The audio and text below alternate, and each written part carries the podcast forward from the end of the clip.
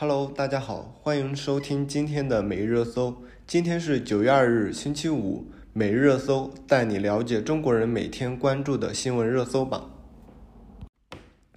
今天我们来了解的第一个国际新闻是：波兰向德国索要一点三万亿美元二战赔款。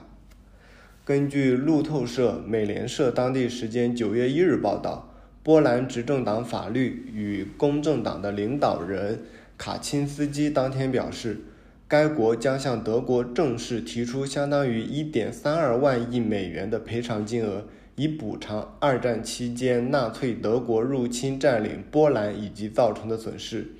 根据报道，自法律与公正党。于二零一五年上台执政以来，多次要求德国赔偿，但没有通过正式的渠道提出。二零一九年，一名执政党议员曾提出八千五百亿美元的赔偿估算金额，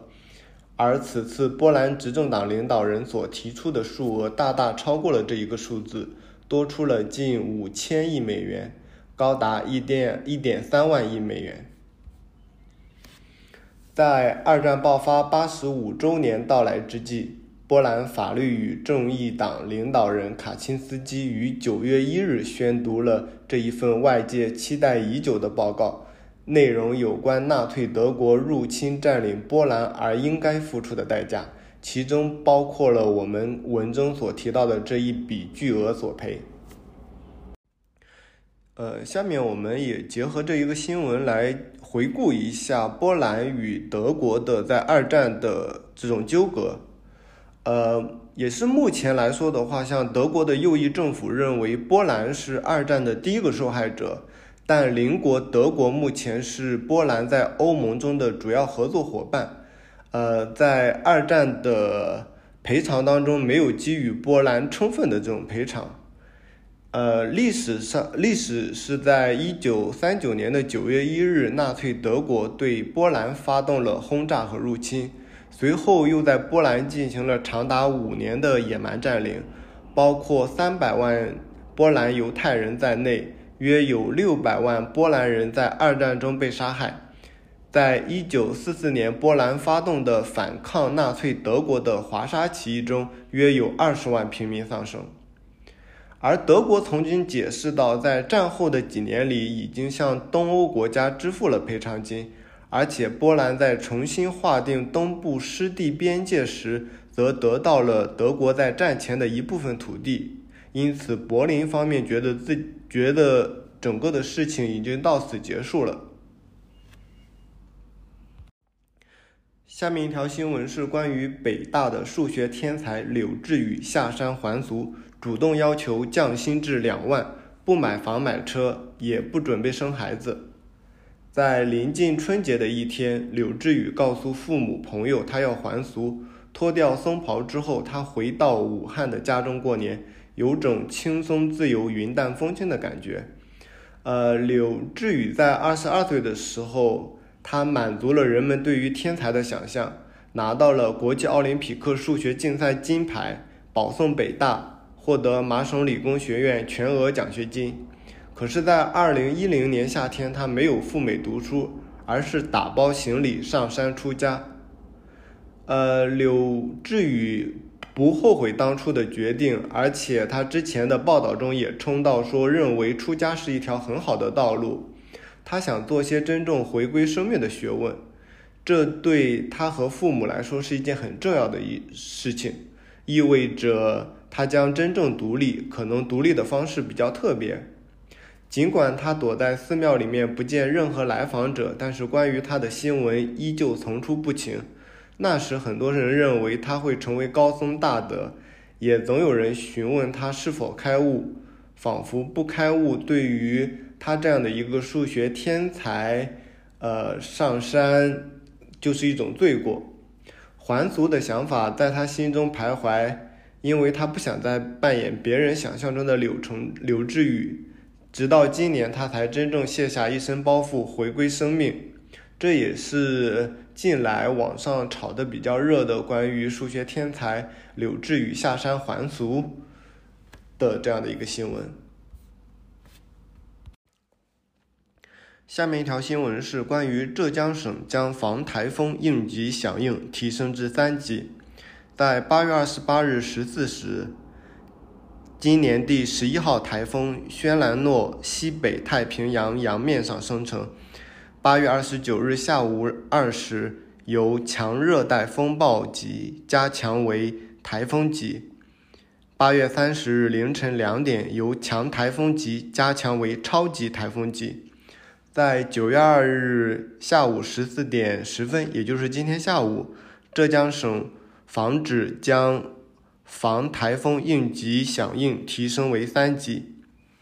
今年的第十一号台风，今日十二时位于舟山市朱家尖岛南偏东方向大约九百七十五公里的台湾以东洋面上，中心附近最大风力十四级以上。属于强台风级，预计台风将在台湾以东洋面停滞或回旋，强度有所减弱。三日起将转向偏北方向移动，三日夜里移入东海海面，强度将再度增强至超级台风级，逐渐向浙江省东北部一带沿海移动。省气象台已于今天十二时发布了海上台风警报，也是根据浙江省防汛防台抗旱应急预案，省防指决定于九月二日十四时将防台风应急响应提升至三级，要求各地各部门要密切关注台风发展变化，进一步做好监测、预警、预报。风险研判和管控、人员安全转移等防台风各项工作。下面一条新闻是关于巴基斯坦目前的洪水情况。欧洲航天局发布卫星图像显示，巴基斯坦三分之一地区被洪水淹没。根据美经 AI 快讯综合英国卫报和亚洲新闻台报道，当地时间九月一日。欧洲航天局发布了关于巴基斯坦洪灾情况的卫星图像，该图像是基于哥白尼卫星捕捉的数据绘制而成。欧洲航天局表示，比以往猛烈十倍的强降雨导致巴基斯坦遭受了毁灭性的洪涝灾害，造成该国超过三分之一的地区被淹没。通过卫星图像显示，在该国的地区。印度河已经溢出了，并且已经形成了一条几十公里宽的长湖。下面一条新闻是关于目前的全球猴痘确诊病例。八月三十一日，世界世卫组织宣布，全球猴痘病例数突破五万，且美国人占已报告的猴痘感染病例的一半以上。世卫组织总干事谭德赛说：“德国和荷兰的猴痘爆发明显放缓，这证明了公共卫生干预和社区参与的有效性。”世卫组织认为，通过正确的措施可以阻止疫情的爆发，甚至可以在没有出现动物传人的地区消灭这种病毒。这也是，呃，今天的这一条关于猴痘的一个。比较重要的信息就是猴痘的确诊病例突破了五万，而美国在这个已经报道的这个数据里面是占了一半以上。下面一条新闻是关于日本的新冠疫情的情况。日本八月三十一日新增确诊病例十七万一百零八例，新增死亡病例三百三十八例。近段时间，日本成为全球新冠肺炎疫情蔓延的重灾区。日本媒体八月二十八日警告称，正在日本肆虐的第七轮新冠疫情未见好转迹象，且死亡病例增长势头已经超过了先前最严重的第六轮。根据统计，截至七月十四日，日本累计确诊病例超过一千万例。截至八月三十日。累计确诊约一千八百八十万例，一个半月就新增了确诊病例约八百八十万例，平均日增确诊约十九万例。自本月十五日起，日本已经连续半个月日增死亡病例超过两百例，并且就在上周，日本京都地区的十四家医院在各自的官网主页用鲜红的背景页发布联合声明，称第七波新冠疫情肺炎蔓延已达灾害级别，日本医疗体系正陷入崩溃。下面一条新闻是，美国商务部称，未来会进一步扩大对华半导体技术的制裁。根据基微网消息，针对英伟达、AMD 高端 GPU 和 AI 芯片部分对华断供一事，美国商务部发言人在一份声明中没有对此做出太多的解释，但该部门暗示会进一步扩大对华技术制裁。在报告中称。虽然我们目前无法概述具体的政策变化，但是我们正在采取一种全面的方法来实施与技术最终用途和最终用户相关的额外行动，以保护美国的国家安全和外交政策利益。呃，商务部长表示，该机构正在推行近岸外包和盟友外包等战略重建供应链。四位知情人士告诉路透社，美国还在考虑限制向中国存储芯片制造商出口美国制造设备。呃，除了日本的新冠疫情的话，我们接下来来关注一下台湾地区的新冠疫情。呃，根据台湾中央社报道，台湾地区流行疫情指控中心今日，也就是九月二日公布。岛内新增三万三千八百一十九例新冠肺炎确诊病例，分别为三万三千四百八十三例本土个案以及三百三十六例境外输入。确诊个案中新增三十六例死亡。根据统计，截止目前，岛内累计确诊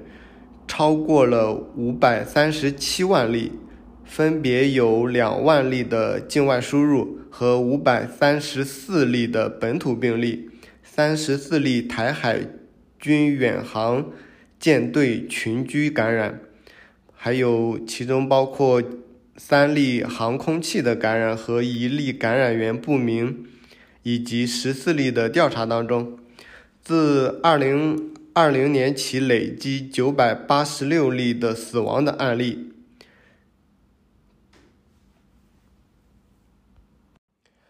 下面一条新闻是我国上半年数字服务出口达六千八百二十八亿元，增长百分之十三点一。根据央视网的消息，作为本届服贸会高峰论坛之一，数字贸易发展趋势和前沿高峰论坛九月一日上午在国家会议中心举行。本届论坛以数字化赋能贸易高质量发展为主题。结合国际国内经济发展环境，贯彻跨界融合新发展理念，把握产业升级新机遇，研判未来趋势，汇聚行业观点，深化国际合作，围绕数字贸易技术、产业发展、合作等议题，推动构建数字贸易全球合作新格局。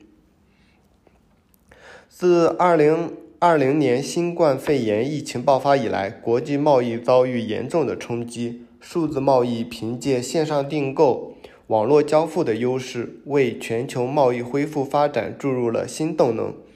根据联合国贸发会议的统计数据，二零二零年全球服务出口同比下降百分之十八，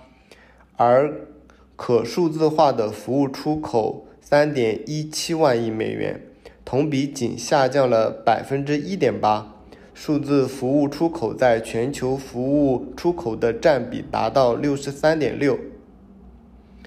较二零一九年提升了百分之十一点八。数字贸易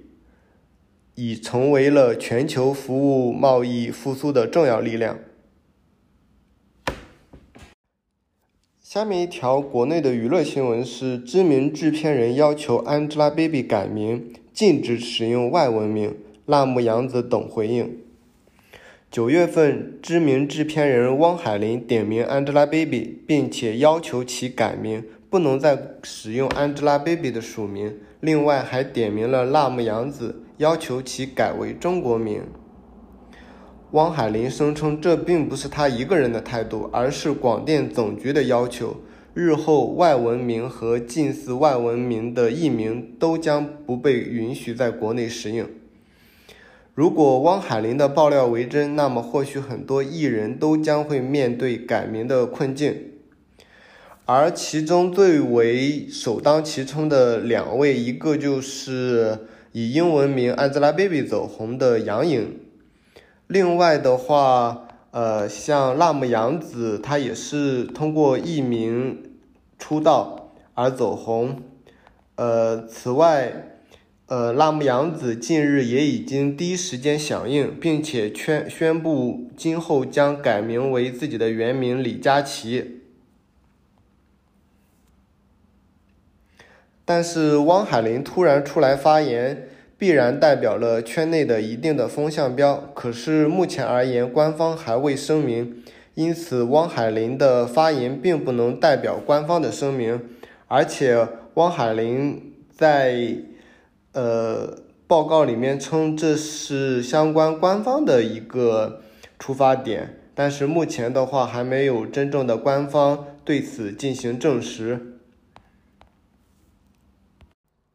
下面一条新闻是关于贾浅浅未入选作家协会新会员名单。九月二日，中国作家协会发布关于二零二二年会员发展情况的说明。中国作协书记处认真听取各方意见之后，研究决定不将贾浅浅列入2022年新会员的名单。呃，事情是在呃今年八月十七的时候，呃，因为贾平凹的女儿贾浅浅入围中国作家协会会员的名单，但是因为其写作的风格。呃，按照网友的意思，就是一段话，呃，就把中间的几个文字通过回车换行、分行写作，然后就被作为诗歌，然后网友也也在网络上群嘲贾浅浅的风格是回车键分行写作，所以关于将贾浅浅入围中国作家协会名单。呃，在网络上引起了争议，并且作协在八月二十三日也回应称是按照程序在进行的，对质疑会记录核实。呃，八月二十四号在网络上也就基基于此次事件，有诗歌研究专员称普通读者无法鉴赏贾浅浅的诗，在评同时有媒体也称说。呃，关于贾平凹的女儿贾浅浅入，呃，中国作家协会的时候，呃，说这个事情是不合理的，文学不应该世袭，若要公开发表，还应该以此作为敲门砖。呃，